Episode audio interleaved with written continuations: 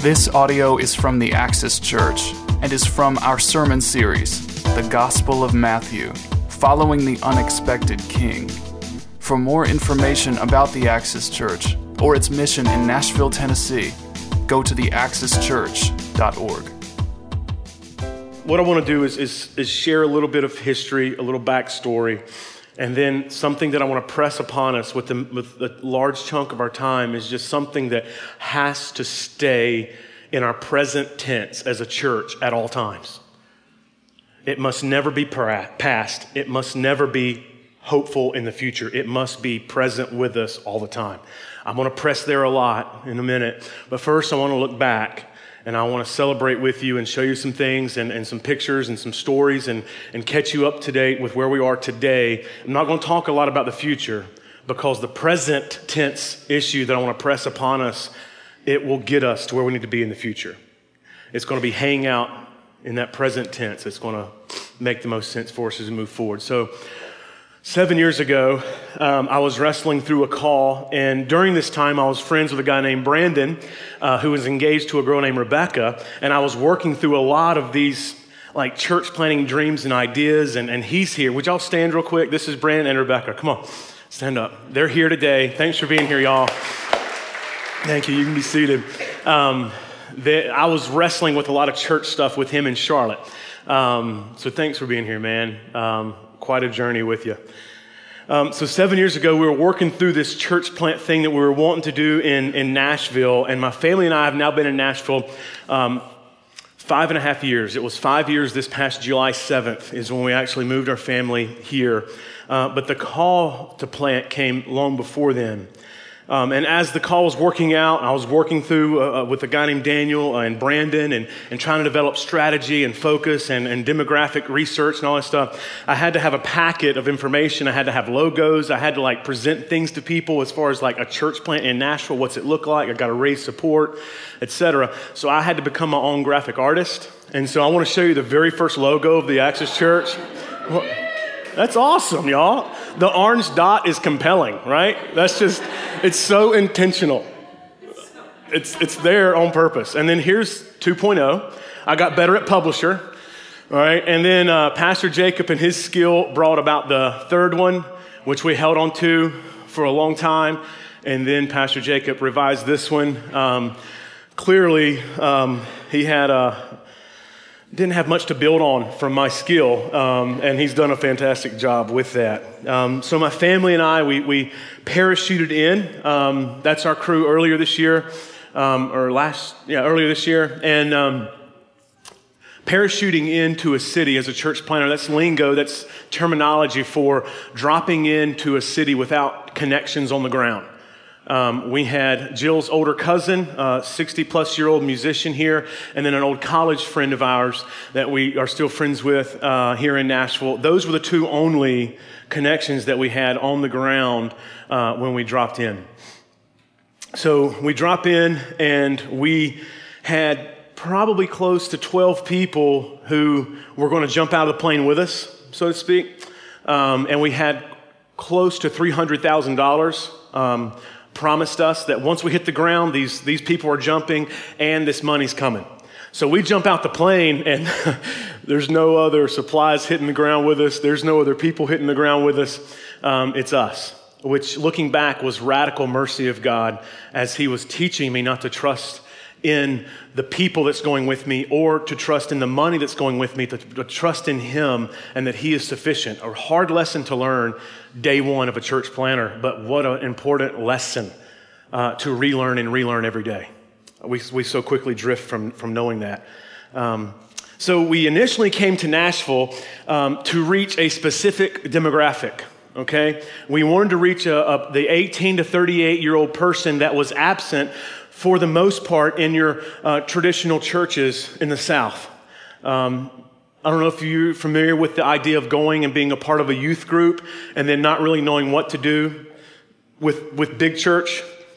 And so you kind of just drift and find community elsewhere because the big church didn't seem to relate. And so, as a youth pastor, I would see these kids raised and brought up, and I'd love them and care for them, they would have communion. Communion. They would have community. And then, we did do that too, but we had community, and then they wouldn't find community in the local church. And so that was producing this uh, call in my heart for that demographic. And then early on the axis now, when we planted here, it was for a very specific 18 to 38 year old person. And this has become somewhat uh, comical uh, in, the, in the life of our church, this demographic. So here you go. It's memorized. I can't help it. But we moved here to reach the thir- 18 to 38 year old, hip, cool, trendy, artistic herbal green, tattooed, pierced punk, post postmodern, urbanite city dweller of Nashville. That's it, just to be specific. Um, so, of course, we want to reach and relate to many more people than that that are outside the creative class. But I knew, as someone who was a part of the church, that there was um, there wasn't a true place for the creatives, 18 and 38 year old creatives in the traditional church. And so we moved here for that specific person because it seems that Nashville gathers that particular type of individual. So in moving here, we wanted to find a place to land and settle and, and love on a particular neighborhood because Nashville's kind of big and we were like five. All right, me, my wife, and, and three kids at the time. Um, it's, it's hard to even have anything measurable if you're just looking at Nashville. Um, and so it was then uh, I would meet people on Facebook and set up meetings and meet strangers. And if you liked God on Facebook uh, and you lived in Nashville, we would hang out. I would pursue you. It was kind of awkward, um, but I didn't have leads, right? And so I was having to go with what I could go with. And uh, this one guy reached out to me, which was like awesome. Um, he still lives here in the neighborhood. He was here at our first service. His name's Chris Redditch. We had a hot dog over here on Fifth Avenue North, what used to be Zacky's Hot Dogs. And, uh, and he invited me to the neighborhood, drove me around the neighborhood, uh, wanted me to fall in love with the neighborhood. He was introducing me to people in the neighborhood. I'm like, man, this guy really loves this place. And I began to fall in love with this neighborhood here as well. So we decided to make this our initiative Salemtown, Germantown. And uh, it's where we wanted to initially serve and love on these people. Um, it's, it's there that I began studying Germantown, and I realized some cool little trends and facts. Is this is Nashville's very first suburb, its very first neighborhood is, is right here. This was out of town. This was like way over there.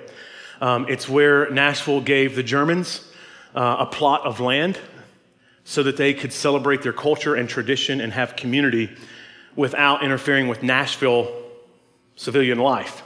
You see, they were brought here to build the state capitol. It was built by the Germans. So they were builders, and the huge brick abandoned building was the butcher. The Germans were butchers, and they were builders. And this was their area, this was their neighborhood. But a lot has happened in our neighborhood since 1859 when the state capitol was completed. As of late, this neighborhood, Nashville in general, specifically this neighborhood, has experienced a real estate explosion. You've seen it if you've been with us any amount of time at all, just driving in and out of this neighborhood, or if you live here in this neighborhood, you know the transition that this place is in. The condos, the homes, the duplexes, they're popping up everywhere. Things are getting higher. Things are, are, are they're building more floors to these places. The new baseball stadium down Third Avenue. Uh, 16 new restaurants are coming within the next 10 months to this neighborhood, um, including four new coffee shops. And I learned last week a chocolate shop, which I'm excited about because they took the cocoa tree away from us, but we're getting a coffee shop back. Um, properties that used to sell for $75,000 are now selling for upwards of 300 plus thousand dollars in four to five years. That has happened in this neighborhood. Yet, at the same time, in spite of the real estate explosion and success and development, poverty still remains a big deal in this neighborhood. Homelessness still remains a big deal in this neighborhood. The women's shelter is still at capacity in this neighborhood. Crime still flourishes, and you could even argue if it's even gotten more, the petty crime has increased more in the neighborhood over the last three years because there's more money coming to the neighborhood. Kind of makes sense. The most startling statistic that I've discovered is that the 37208 zip code, the one that our building is in right now, the one that you're in right now, this zip code is the second highest zip code for infant mortality rate in America from conception to one year of age. Second highest infant mortality rate here than any other zip code in America except one. Yet there's 255 healthcare companies in our city, including the world's largest two. And there's hospitals everywhere, medical students everywhere. Yet this is still an issue. So, what that tells me is that we are here for such purposes.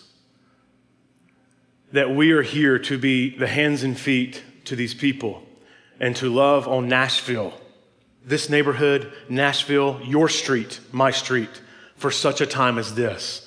That God, through His providence, in considering the scope of time that we would experience, placed us here at this very pivotal point in the life of Nashville. I mean, think about it. Nashville hasn't seen what it's seen ever like this. And yet, we are here in the middle of this explosion, in the middle of the city, in the heart of the city, for such a time as this. I am very excited. One, to be here. Two, to be five years old and here. Three, to have a very optimistic future about our existence here in this city for such a time as this. Five years ago, um, we, we gathered for the very first time um, this month at Morgan Park Community Center at 411 Hume Street. All right, here's a picture. This is the building that we first gathered in five years ago, um, specifically the building to the right, that red brick. Um, that's at the corner of Hume and Fifth. Inside that is this shot, and that's where we first gathered. All 12 of us. Um, and uh, mantle on the right is where I took my TV from my living room every Sunday, and I would put it up on there, and I would plug in an HDMI cable to my, my little MacBook, and I would run PowerPoint um, so that all 11 others could uh, sing along with me and, uh, and our friend Keith and his guitar. Um, I'm not exaggerating. It, that's how it was. Um, so I would like run PowerPoint and be like, okay, now it's time to preach. All right, sit down. You know, um, I want to tell a funny story, but my wife, oh, I'll tell you. Um, the first service didn't get this one. Do you know what I'm going to say? Our very first gathering, what happened? Remember? Oh, yeah, yeah, it's awkward. This is terrible. I'm going to. Okay, so our very first gathering, that we didn't have this. What? No, no, no, no. Um, please, no. um, we didn't have this. Uh, we had something more like this. Um, it's not as big, right? And um, it was roughly right here. And I don't know why I'm telling y'all this. So weird. Um, and I had on a, a black button-up shirt, and uh, it was rather short, um, and I was a little bit bigger, so it was kind of like out a little. And uh, no one told me the whole time my zipper was down. No one. And as I'm as I'm speaking, it's like I do this and my shirt comes up and it's like, "Oh, his zipper. There it is again." And as if as if it's not awkward enough to have a big guy sweating talking about this vision that God's given to plant a church here in a group of like 9 and 10 other people. That's kind of I mean, it's awkward, right? Like this is church, there's 10 of us now it's time for communion. You know, it's just kind of just odd, much less when his zipper is down and no one's telling him. Like, I felt like I got thrown under the bus. It's like, you know, we're trying to have a culture of honesty here. If you could just tell me, say, hey, take five seconds, take care of that, and we'll listen. But no one, there's no way that they listen to what I'm saying. Uh, anyway, that's not scripted. That will be taken out from the podcast. Um, all right. so during this time together, it was so cold during the winter. I remember people, their, their breath as they were talking, as they were just breathing. It was so cold they didn't have to talk. It was just steam coming out of their nostrils and their mouth. So cold. I'm up there just pouring sweat, okay? True story. And everybody, it's probably 40 degrees or cooler. Not good insulation in the place, no heating and air. But despite how cold it was, a man named Gilbert came for probably about three or four weeks. He was an unemployed electrician, and he got saved on December 6th, 2009. And uh, he was the very first man um, that followed Jesus as a result of the Axis Church that we know of. And uh, I don't know what he's doing right now. Um, I, I, believe he ended up going down to North Carolina to find a job. Um, but it was a magnificent, it's a magnificent memory seeing Gilbert. Not only was it cold during the winter, but it was hot during the summer. Um, we, we outgrew that, that little room and moved to the gymnasium. So you're in this huge gym, and we're just in the corner, okay? We didn't use dry uh, pipe and drape. We just had chairs, and we were in the corner, and that's how we rolled. And, uh, and it was one of those services where we believe, I want to say the thermostat said like 104 degrees. Um, I'd say it's 98% sure that it was 104 degrees. Um, and I sweat when it's 40. I really sweat when it's 70. There's not a word to describe what happens when it's 104 and I'm in jeans and boots and I'm in a gymnasium with no moving air. So I understand why I did this, but this is the truth of what happened. We had one of our uh, worship, leaders, he was our worship leader, solo guy with his guitar that was going to be leading that night. He comes in, connects everything up, gets his gear out, puts everything up, and walks out the door. And I think it was Jacob that says, Hey, uh, what, what's going on? He's like, It's too hot. He just kept going. Never came back to Axis. Um, but and we're just like, well, what what are we going to do? Uh, and I think Jacob got with one of our friends, Jeremy, and they had an acoustic guitar, and we just rolled with it. It's like, we'll just go with it, you know. Um, but it was through that awesome experience um, and a lot of other things like that that we realized, man, we need a place. We need something permanent. The setup, tear down is exhausting, especially in the rain or the extreme heat or extreme cold. Um, we, we need something that's just ours. Um, we need something that's predictable um, and climate controlled. Um, so we, we found this building. Um, and we've been here for three and a half years. The first several weeks, we didn't have a bathroom, and so you had to go to the gas station um, so literally, you would hold it as long as you could, and then you would leave, and that was it. Because by the time you got back, we would be finished. Um, but this is the building. Uh, whenever we first got in, uh, except we took an awesome red awning off that was deplorable. Um, but that's the outside. You can keep rolling. This, uh, this is from the men's bathroom, looking at the front door. There were no walls there. Um, those are the front, the front door, the windows. There's Pastor Jacob looking at uh, there used to be a wall right here where these pillars are, and everybody would be facing that way um, towards that piece of wall. And so Jacob is standing in the HVAC area looking that way. Um, and then that's looking from about this pillar where Daniel, where you are, looking that way at that door. This is our first gathering. Um, I believe that's Kayla, Pastor Jacob's wife, sitting on a roll of insulation. Um, I can't remember who that is laying on the blanket. Uh, there were a lot of other people around the very front sitting on blankets. You had to bring your own lawn chair. Uh, we had candles, though. Um, we had awesome candles um, and chairs. Um, but I, I, and I remember people having uh, finding two uh, ladders and throwing some wood slats on the steps and forming a bench of the uh, on there in the very back. Um, but it's amazing what's happened even through this space as we've worked together to create a home for us to gather in uh, on Sundays and throughout the week. It's incredible. I show you those things to just celebrate the faithfulness of the Lord. And then we have pictures of our church family. Um, that's Miss Vanessa. She was here at our first service. We love her. Man, we love that lady. She lives on 4th. That's a shot from our Advent uh, celebration. That's our Easter when we had the full uh, band. Um, and then we have our Easter ensemble from one of our Easter gatherings. And that's Clay Cornett praying over the kids before they're sent out. Communion shot. Love that picture.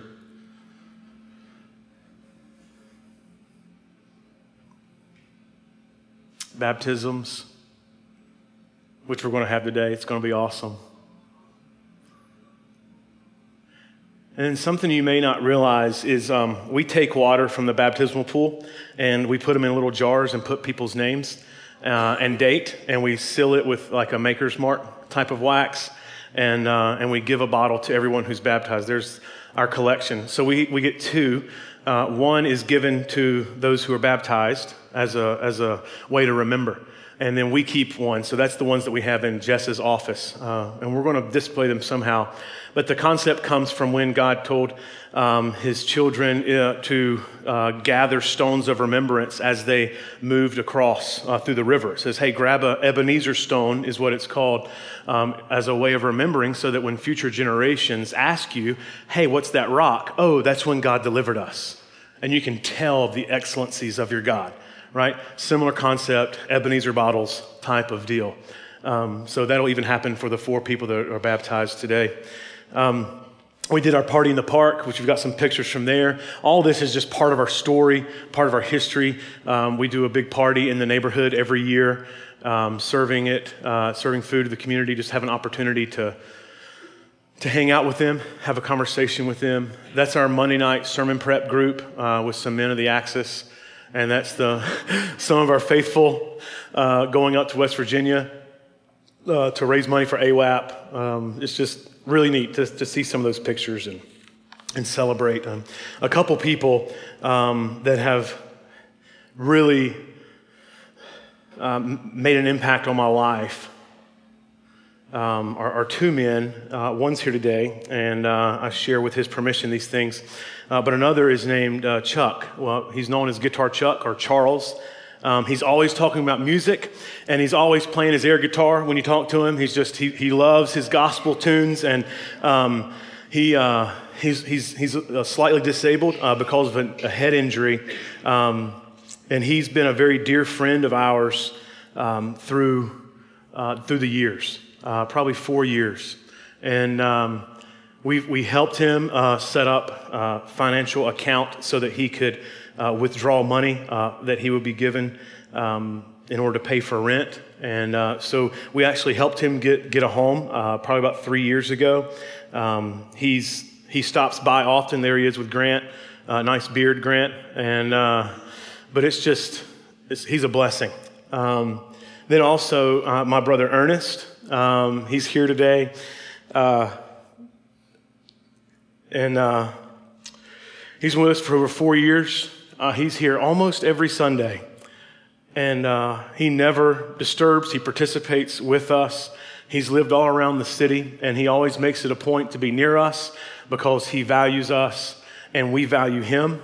He loves us and we love him. I love his words of encouragement um, where he'll come up to me and uh, he'll say, before the service, he'll say, All right, Pastor Jeremy, bring the heat.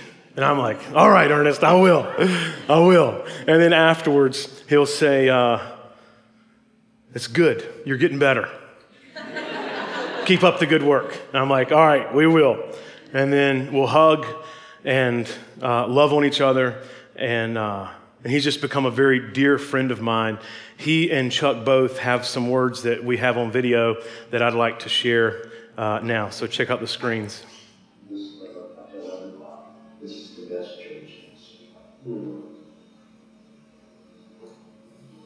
That means a lot. I'm glad I'm here. So am I. I didn't, know this, I didn't know this was a church. So I walked in here. I played a couple of my gospel songs that I wrote. And I started meeting everybody. And just, they showed so much love. I was just so glad to be here. To have good people people really Lord, the Lord Jesus' hands. You know, fill with the Holy Spirit. And uh, I see you, I see you, I see all of you. It's encouraging, isn't it? I think it is. Ernest, I love you, brother. I'm glad you're with us, man. It's, you know, it's not only do, do I love that we're here in this neighborhood um, for those who um, have need that we can help with, but also for those who have the ability to help those in need. I'm thrilled to be a part of this community for such a time as this, where there is urban renewal, where there is urban growth, where there are condos and restaurants and a ballpark and coffee shops, where there's just so much excitement, it seems, in this community. And I know that by God's providence, He has us here in the middle of all this for such a time as this. You know, a lot has changed. I showed you the logo that Yes, I'm really glad that our logo changed. Um, our location has changed. The time that we've gathered has changed. Some of our verbiage has changed as, as a church. But one thing hasn't changed, and Ashley Deal pointed this out in her video, is by God's grace, we still believe in Jesus. We're still Christians. Jesus is keeping us Christians. He's growing our body of believers weekly. He's producing in us good works that He set forth beforehand that we would walk in them. And we're experiencing His faithfulness and His nearness through the Holy Spirit's work in us and through us.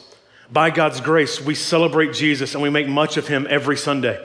We intentionally have a man, Pastor Jacob, typically every Sunday, come before you and say, Here's why we're here.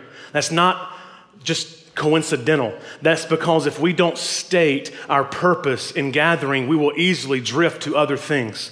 And so we declare, it is a declaration that we make every Sunday Welcome to the Axis Church. We're gathering to make much of Jesus. Because if we don't do that, if we don't say these things, they will be assumed and they, we will begin to drift. And I don't want that to happen for the sake of my soul, for the sake of your soul, for the sake of what God wants to do in our city. So, by God's grace, we still make much of Jesus five years in. By God's grace, He's working through us in these ways. We know that a church can never really make a big impact in someone's life in and of themselves. At best, we can tweak someone's life. But God, through His Spirit, can resurrect a man's life, a woman's life from death. He can stop their funeral and He can bring them to life and bring them to a church community and let them flourish. And we know this. This is only make much of him instead of much of ourselves. You know, contrary to postmodern thought, the Bible teaches that life is best understood through a meta narrative, through a big story. And that big story in Scripture, when, when you process life through that story, through that grand narrative, that big idea, uh, it makes the most sense, I believe, and Scripture gives that to us. You see, our story begins with creation, with the sovereign, all powerful God. And it continues through the fall of humanity into sin, and then the redemption of sinners through the substitutionary work of Christ on the cross and his resurrection. And then our story promises that all those who by faith believe and trust and hope in Jesus Christ, that they will be redeemed and they will live with God forever and ever and ever throughout eternity in paradise. That's the message that we preach. This is a glorious, world changing truth, story that we get to focus on every single Sunday. This is where I hope that we stay in present tense all the time. The more faithful we are to this grand story, the safer we will be as we move forward, the more God glorifying we will be as we move forward, and the most helpful we will be to our city as we move forward. We cannot drift from this truth. We cannot drift from focusing on Jesus Christ above all things, pursuing the glory of his Father above all things. We can't. But if we assume it, we will every time.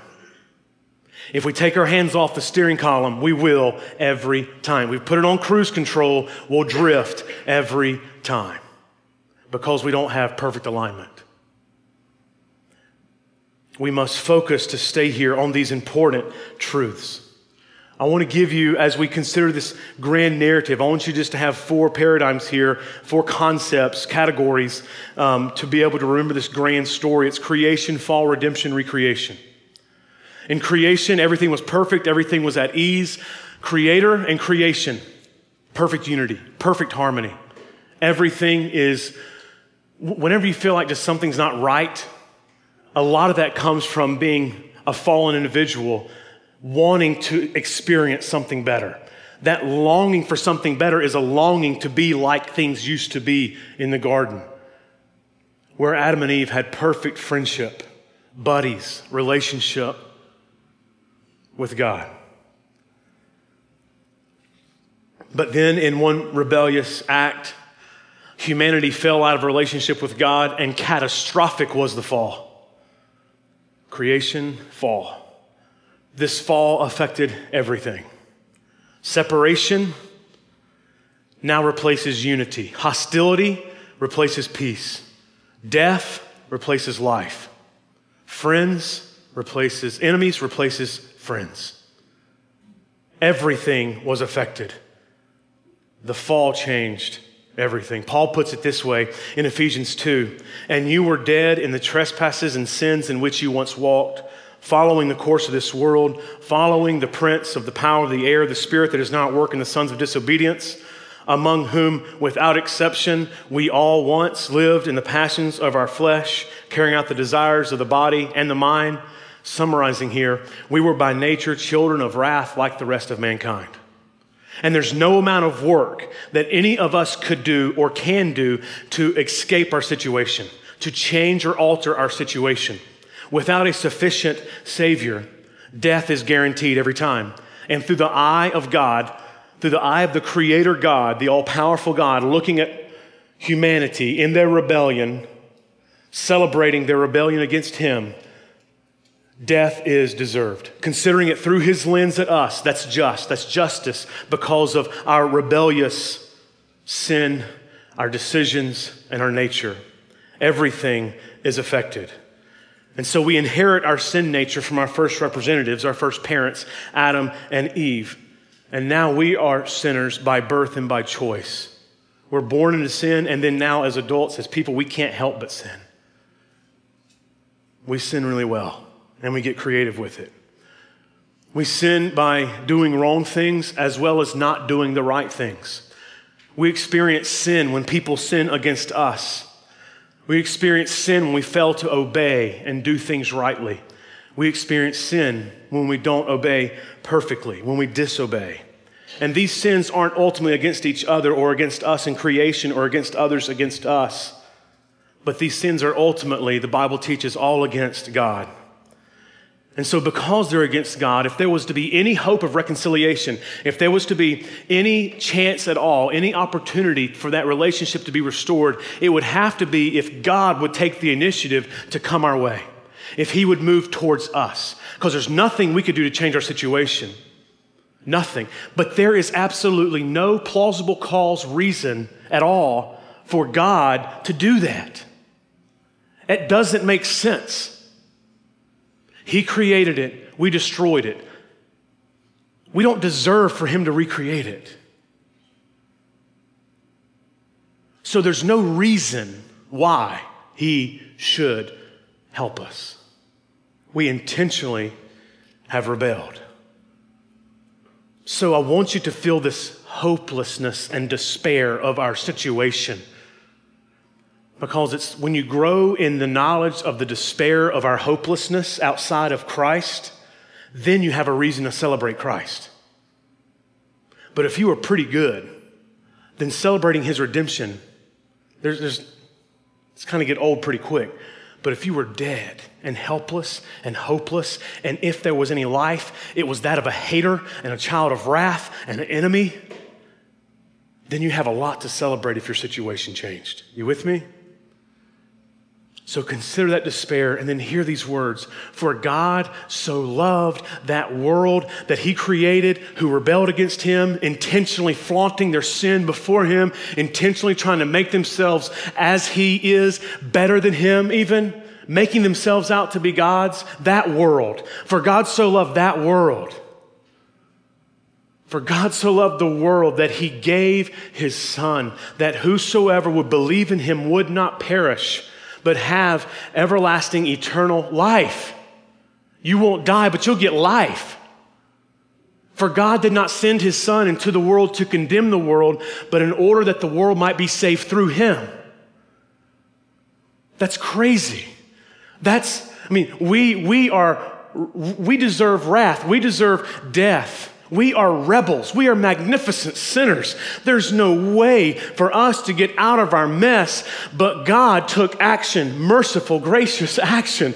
But God comes in, but God being rich in mercy, because the great love with which He loved us, even when we were dead even when we were dead in our sins and trespasses, that God made us alive together with Christ because of his great love, because of his being rich in mercy. He makes us alive together with Christ. Don't forget, it's by grace that you are saved. And not only that, but He's raised us up with Him. And He has seated us with Him in the heavenly places in Christ Jesus. So that in the coming eons, that's the Greek word eon right there, eons and eons and ages and ages, forever and ever, He might show us the immeasurable riches of His grace in kindness toward us in Jesus Christ and what he has done for us. For by grace you have been saved through faith, and it's not your own doing, but it's the gift of God. It's not a result of anything that you can do so that you would not boast about that. For you are his workmanship created in Christ Jesus for good works, which God prepared beforehand that we should walk in them. This God moving towards us and giving us hope through his son, that's the redemption piece. Creation, fall, redemption. This is where God comes and he does change our situation. He does bring hope. He lived perfectly as our representative. He died our death, absorbing the wrath that's due us and our sin. He comes in as our substitute and takes that upon himself. And then we experience conquering death through his resurrection. First Peter puts it this way He himself bore our sins on the tree in his body so that we might die to sin and live to righteousness. It's we're healed by his wounds. It's by his wounds you are healed. He takes wounds so that your wounds are healed. You are healed because he takes wounds. Isaiah even unpacks it as it's his stripes. By his stripes, you are healed. Jesus died to kill sin, Jesus died to kill death. And he brings us back into relationship and friendship with God. Redemption. First Peter continues in, in, in chapter 3 For Christ suffered once for sins, the righteous for the unrighteous, that he might bring us to God. That's what he was doing in his life and his death and his resurrection. The cross happened in order for God to bring glory to himself by sending Jesus, his son, who did live perfectly without sin, in order to redeem and love a people for his own possession who would joyfully make much of him throughout all eternity. The cross happened because it was the only way possible for you to have hope of getting out of the mess of sin. It was the only hope for you ever being able to glorify God and be in relationship with Him again. The Father crushed the Son instead of crushing you. We all deserve the cross, yet Jesus endured it for us. Paul says this in Colossians 2 And you who were dead in your trespasses, God has made alive together with Him. How? Having forgiven us our sins and trespasses by canceling the record of debt. That's our sin. That record of debt that stood against us and its legal demands of falling, uh, uh, of failing at the law. This he set aside, nailing it to the cross. He disarmed the rulers and authorities and put them to open shame by triumphing over them in him. You see, on the cross, Jesus absorbs the wrath of God that was due our sin, that's towards us and our sin and he gives us his righteousness. So he stands as condemned, and yet he makes us, he gives us his righteousness.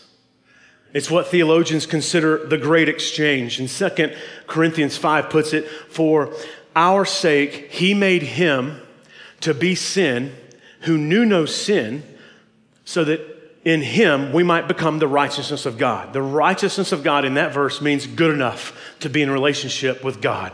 Speaking of perfection. Because he took our place in his life, and he took our place in his death, and he took our place in the resurrection, destroying death. So now, as a result of this, God the Father, on the cross, God the Father's looking at his perfect, precious, priceless Son as if he had lived our filthy, detestable, guilt ridden, sin stained lives that we've lived. And for those who repent and believe in Jesus Christ to be Lord and Savior, now God the Father looks at us as if we have lived the perfect Son's life, the precious Son's life, the priceless life of one who is holy without sin. He looks at us this way. This is what the Bible considers our justification being made righteous, declared righteous before God, which results in the recreation, restored back to God. The best news of the good news of the gospel is that we get God back. I know there's a lot of benefits that so many other I mean, I've, I've, I've, preached it in the past before that there's a lot of benefits to being a Christian. A lot of people focus on a lot of things, and very rarely is it preached that in the big idea of salvation is you get God back. But that is the biggest deal, is you get God back and you can celebrate Him and make much of Him as your loving, redeeming Father who cares to rescue you. And you get to be back in relationship with Him. That is the best thing. What makes heaven awesome is God's there take everything that's wonderful about heaven and remove him, it's nothing. It's absolute despair and darkness. God is what makes heaven wonderful. God is what makes salvation wonderful. His Spirit indwells us, and His Spirit works in us, recreating us, making us more and more into the image of His Son. It's beautiful. This is why we work to never, ever, ever get beyond our appreciation, our worship, and adoration of Jesus, because he was the means by which God the Father used to unite us with himself, reunite us with himself. We deserve death, but we get life. And we get life because Jesus took our place and did the heavy lifting for us. Our sin, our failure, our rebellion against God, God deals with in his son in order to make us his. Jesus suffered in order for us to be welcomed to the Father. There was no other option, there was no other way. Jesus doing this was our only hope. The gospel says that God comes after us in our rebellion and in our sin, and he rescues us. That we choose death, but he chooses life instead for us. A beautiful truth of the gospel is that God rescues people from their own mess. This is what the cross tells us. God does not help those who help themselves. Dead people can't help themselves. God goes after failures and sinners like me and like you who intentionally try not to help themselves. We do our best to run away, and yet God comes after us. we run from God, yet God runs even further and faster. Our rebellion is strong, yet God is stronger still. And all of our running and all of our disobedience has led us to a place where we can't go any further. And the only way out is to be rescued. Jesus is that rescuer. My prayer is that you would believe him, that you would cherish him, and that he would be our mantra and he would be all and all here in our lives and the life of our church. I want to end with a reading from Colossians 1. And I'm replacing personal pronouns with the word Jesus when it applies. Jesus is the image of the invisible God. Jesus is the firstborn of all creation. For by Jesus all things were created in heaven and on earth, visible and invisible, whether thrones or dominions or rulers or authorities, all things were created through him, through Jesus, and for Jesus. And Jesus is before all things, and in Jesus all things hold together. You kind of get a sense that he's the big deal, right? Jesus is the head of the body, the church. Jesus is the beginning, the firstborn from the dead, speaking of his resurrection, that in everything Jesus might be preeminent, tops, priority. For in Jesus, all the fullness of God was pleased to dwell. And through Jesus, to reconcile to himself all things, whether on earth or in heaven, making peace by the blood of Jesus' cross.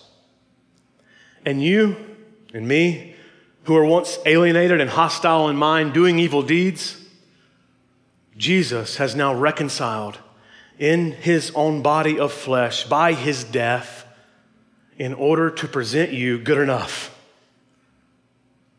in order to present you holy and blameless and above reproach before Jesus.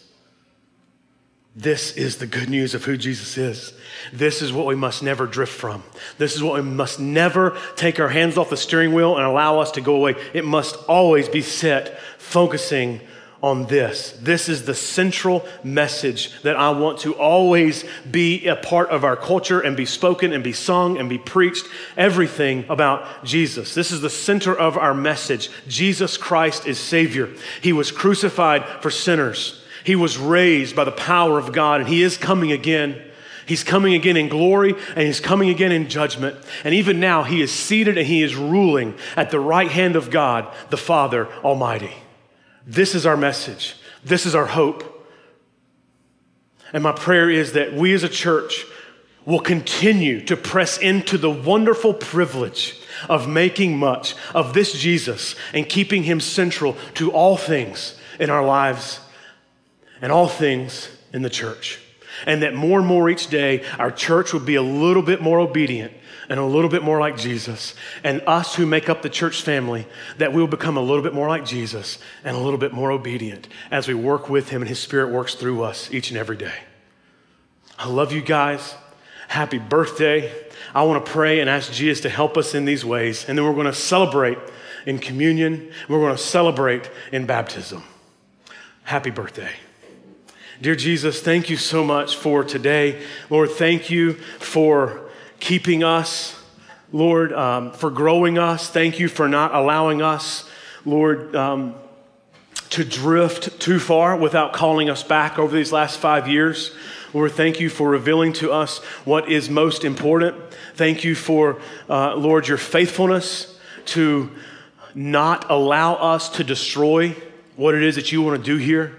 Thank you for your stubborn, stubborn love and purposes that you just seem to be so determined to carry out here at this church, regardless of how we seem to mess up. Thank you for your faithfulness. Lord, I do pray that we stay in this present tense of focusing on you every moment of our life, every moment of our church, and the future will take care of itself so long as we keep our eyes on you.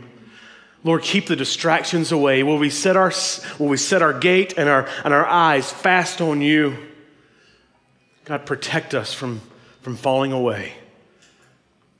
Lord, we want to be here for years to come, and we want to be a source of hope in many ways. But most importantly, that we will be the place where people find hope of being in relationship with you.